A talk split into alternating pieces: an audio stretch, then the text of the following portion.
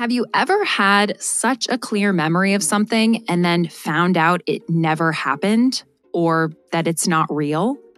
I know I have, and I bet you have too. Let's try something. You know those delicious, flaky, bright orange crackers? Cheez Its? Imagine that box.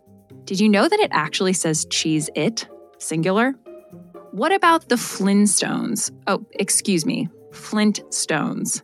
There's another T in there. Did you know that? Or the Berenstain Bears, not Berenstein Bears. It was never mirror, mirror on the wall. It was magic mirror on the wall. And Darth Vader didn't say, Luke, I am your father. The line is, No, I am your father. If you only knew the power of the dark side, Obi-Wan never told you what happened to your father. He told me enough. He told me you killed him. No, I am your father.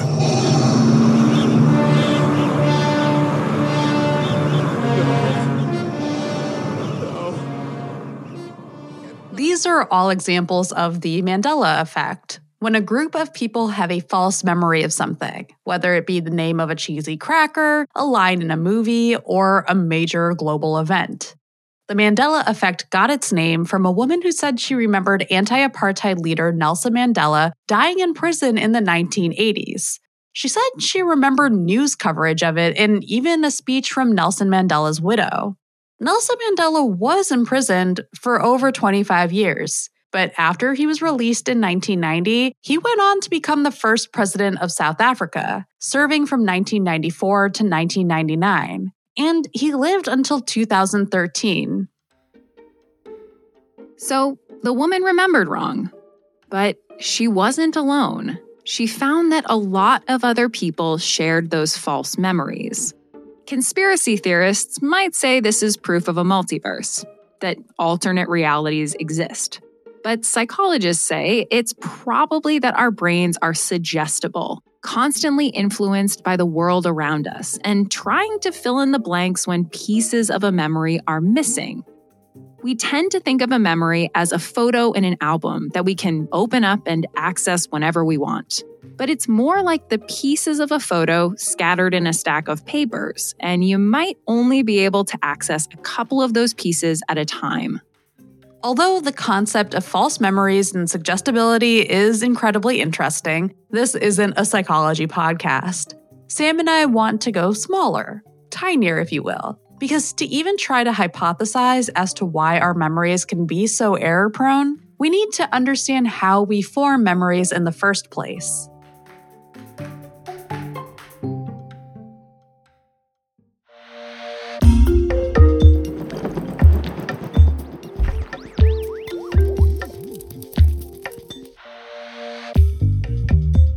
Welcome to Tiny Matters. I'm Deboki Chakravarti. And I'm Sam Jones. Today on the show, we're asking on a micro level, what is a memory?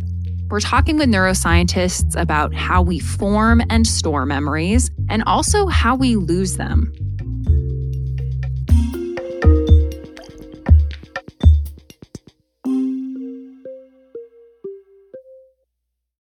We started today's podcast with the concept of false memory because, to me at least, it feels like the perfect illustration of how complicated memory is. And it calls into question the whole concept of reality, something that was a big motivator for neuroscientist Andre Fenton, a professor at New York University. I have always been fascinated with how I understand what's real from my early teens, various experiences of mine led me to wonder like, how do I actually know this is an actual experience that I'm having? Because people around me and at another moment, I could have what looked like the same experience, but a very different interpretation of it. And so I've always wondered, like, how do you know what's real? Everyone thinks they know what a memory is. We all have the experience of memories, and we definitely have the experience of not having as good a memory as we might like most typically. But what a memory actually is, is up for debate. What's not up for debate when it comes to memory is the importance of cells in the brain called neurons. No neurons, no memories. Actually, we wouldn't have a lot of things, like even something as fundamental as breathing, because neurons coordinate things all around our bodies. So here's a little crash course on these amazing cells. To me, a neuron kind of looks like a fried egg with a tail. You have the yolk, which is the neuron's nucleus where its DNA lives. Then around the yolk is an egg white, which in the neuron is the cell body or the soma. And coming off the cell body are spiky projections called dendrites. Then you get to the tail, which is called the axon, which will split off at the end into axon terminals. Neurons are messengers of information, using electrical impulses and chemical signals to exchange information with other neurons. When a neuron sends an electrical signal down its axon, that triggers the release of molecules from the axon terminals. Those molecules are called neurotransmitters. So the neurotransmitters travel out of the neuron into the space between neurons, called a synapse or synaptic cleft, and then bind to receptors on the dendrites of other neurons, triggering the next electrical signal. And then from there, the cycle continues. This is a very basic explanation of how neurons communicate, which is not by any means a one size fits all scenario. Some neurotransmitters will actually block neurons from sending an electrical signal. Also, because we have billions of neurons, things can get complicated. The brain works through electrical and chemical signaling between 100 billion neurons. And so each of these neurons connect with each other about 10,000 times. So there are trillions and quadrillions of synaptic connections in the brain. And these form millions of circuits in the brain that underlie what we do, all our behavior, our movements, our emotions. That's Richard Huganir, a professor of neuroscience at Johns Hopkins University.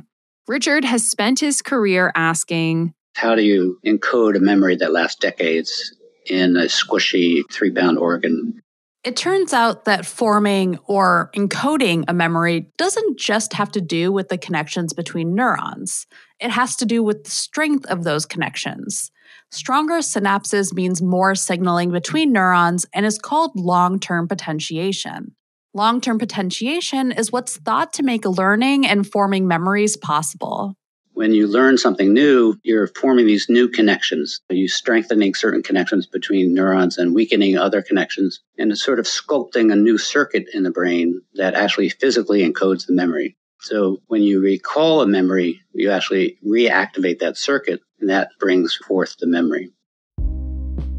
At this point, you might be wondering what does it actually mean for a synapse to be stronger or weaker? Richard and his lab study exactly that synaptic plasticity, the process where that strength actually changes. What we found, and many other laboratories have contributed to this, is that when a synapse gets stronger during learning, it's because the neurons add more receptors to the synapse. And so you have more receptors, and so the signal is stronger. And when synapses get weaker, the neuron removes receptors from the synapses. And so this process of dynamically adding and removing receptors is really key to learning and memory. And so one of the coolest things we're doing now is that with incredible advances in microscopy, we can actually image molecules inside a brain of a mouse as it's learning something. So they've genetically engineered mice to have neurotransmitter receptors that have a fluorescent green protein incorporated in them. These receptors actually glow green. All those billions of synapses I talked about are all glowing green in this mouse. And so we can zoom in and image about a million synapses at a time and watch the levels of receptors at each of these synapses while the mouse is learning something. And so we can look for changes that may underlie the learning process. So it's really watching learning occurring in real time in the mouse, in the brain at a you know molecular level. So I'm curious what kinds of tasks are you having these mice do that's a like a learning task? We have lots of simple learning tasks. This sounds funny, but teaching a mouse to reach out and grab a pellet and bring it to its mouth that's not how they normally eat something. They just chew on a pellet. But in this case, you make them reach out and grab it. And this is a motor learning task. So the learning is occurring in the motor cortex. And so we can image their motor cortex and see what's changing. Your motor cortex is a part of your brain that's used to coordinate movement and also to learn tasks that involve movement. It's located right behind your frontal lobe, the part of your brain that starts at your forehead and ends around your ears. So, like if you put a headband on the top of your head, it pretty much perfectly rests along your motor cortex. In addition to looking in these mouse brains as they're learning the pellet grab, Richard and his lab also do a fear conditioning task with the mice, where they'll play a sound and then pair it with a shock. The shock is mild, the mice are not harmed by it. But they learn to associate the sound with the shock, and soon the sound alone is enough to make them freeze we can watch again in different region of the brain that we think is involved in this process of the fear conditioning process and watch synapses get stronger or weaker and, and form novel circuits.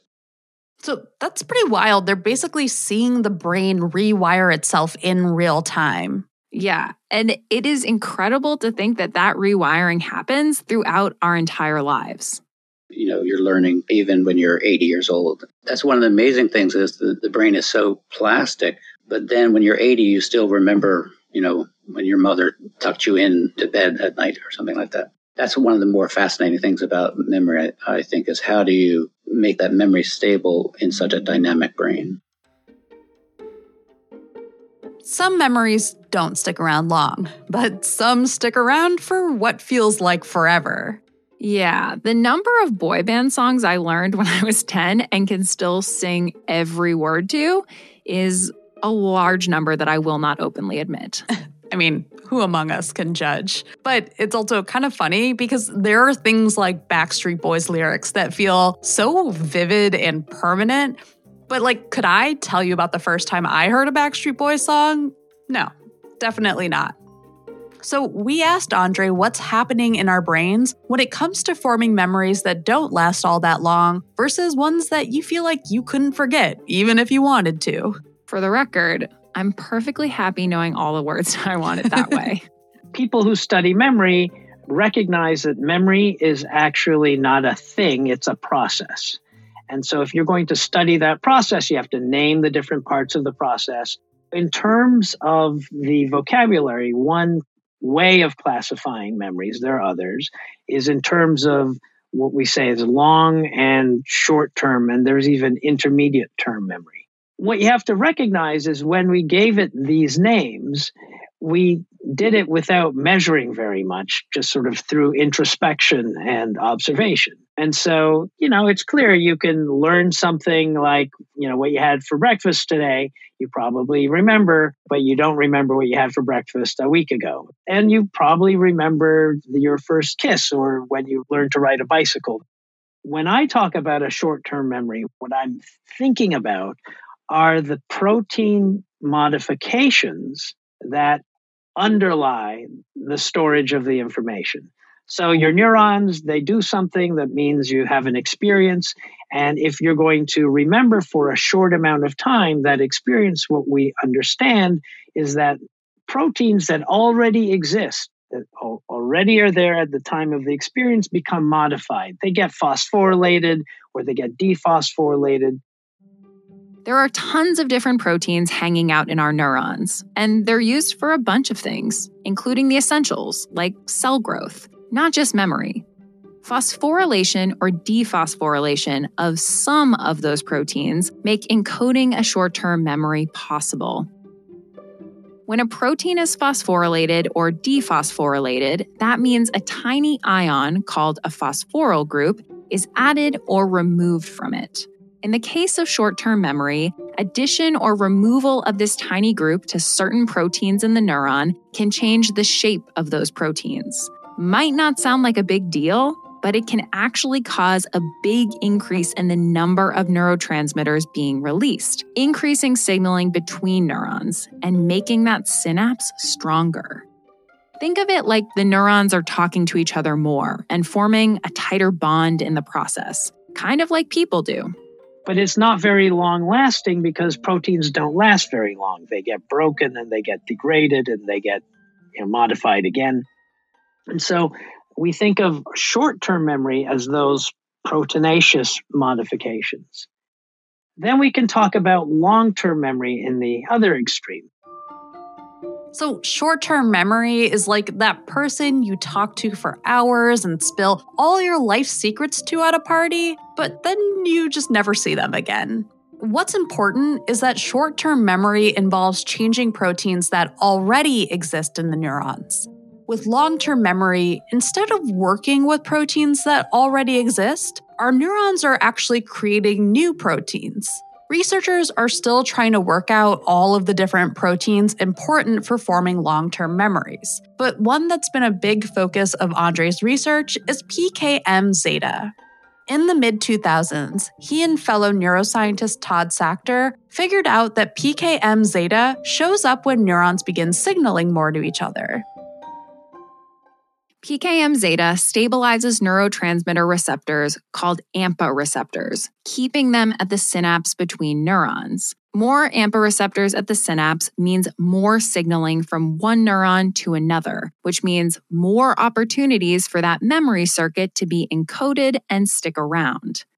Unlike the proteins involved in short term memory, PKM zeta seems to last a while in the neuron because it's stabilized by other proteins. So, the big difference between short term memories and long term memories is actually a difference of short lived proteins versus the production of new, long lasting, stable proteins within the neurons encoding those memories. So, now let's get a little philosophical for a second. Yes, memories are bits of information that you're able to recall because they're encoded through neurological changes to your brain. But they're also much more than that memories not only are items that you can recollect, they're items that change how you will be in the future and how you will think about and how you will process the next experience that you have. And the reason for that is because the biological process of storing that information to the best of our knowledge is a modification of the connections between the neurons that you use not only for storing memory, but for having experiences. Everyone surely is aware of some of the memories that they have that they almost never recollect, but they know have guided them in a surprisingly strong way for a lot of their lives. Very often, this is easy to recognize with a traumatic memory but there are also very joyous memories, wonderful memories that one can have from early in one's life that you don't actively recall and think, oh, you know, let me enjoy the reminiscence. Rather, those memories guide you and have helped determine who you happen to be, what kinds of choices you make in a very wide variety of things. Our memories make us us. They shape our understanding of the world and help us make decisions. But what about when we start losing them? When we start to forget? Until about a decade ago, scientists were, for the most part, convinced that forgetting was a process that just happens to memories over time, a kind of use it or lose it scenario where if you don't recall a memory enough, it decays. But then researchers started uncovering evidence in different animal models, like fruit flies and rats, that brains actively forget memories by destroying AMPA receptors. The receptors we just mentioned are so important for encoding a memory and helping it stick around. You can think of forgetting as a loss of your memory, but forgetting is actually a great way to refine the information that you have so that you can use it in a you know purposeful way. Forgetting could also be incredibly helpful, even life changing, in the case of something like a traumatic memory. In 2010, Richard and fellow neuroscientist Roger Clem found that in mice undergoing fear conditioning, that training that pairs a mild shock with a sound, there's an increase in signaling in the mouse's amygdala, the amygdala is the part of our brains that controls our emotions, including fear. Richard found if they actually retrained the mice within a certain window of time by no longer pairing a shock with the sound, the mice would actually stop freezing, meaning they weren't afraid anymore. The scientists were able to see that the mouse amygdalas were rewiring themselves, which stopped that fearful memory from being encoded long term. That's great for the mice. And it's also potentially great for humans too, because it opens up the possibility that treatment, whether behavioral therapy or medication, very shortly after an incident could mean that traumatic memory won't stick. So, forgetting is actually a very normal and very important thing that our brain does.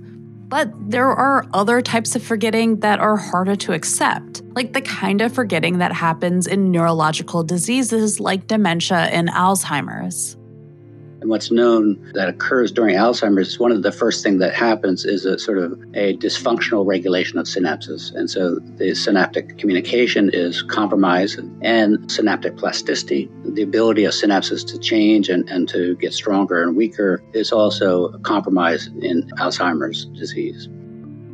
People with Alzheimer's don't have the synaptic plasticity they once did, and that affects their ability to both form and retrieve memories.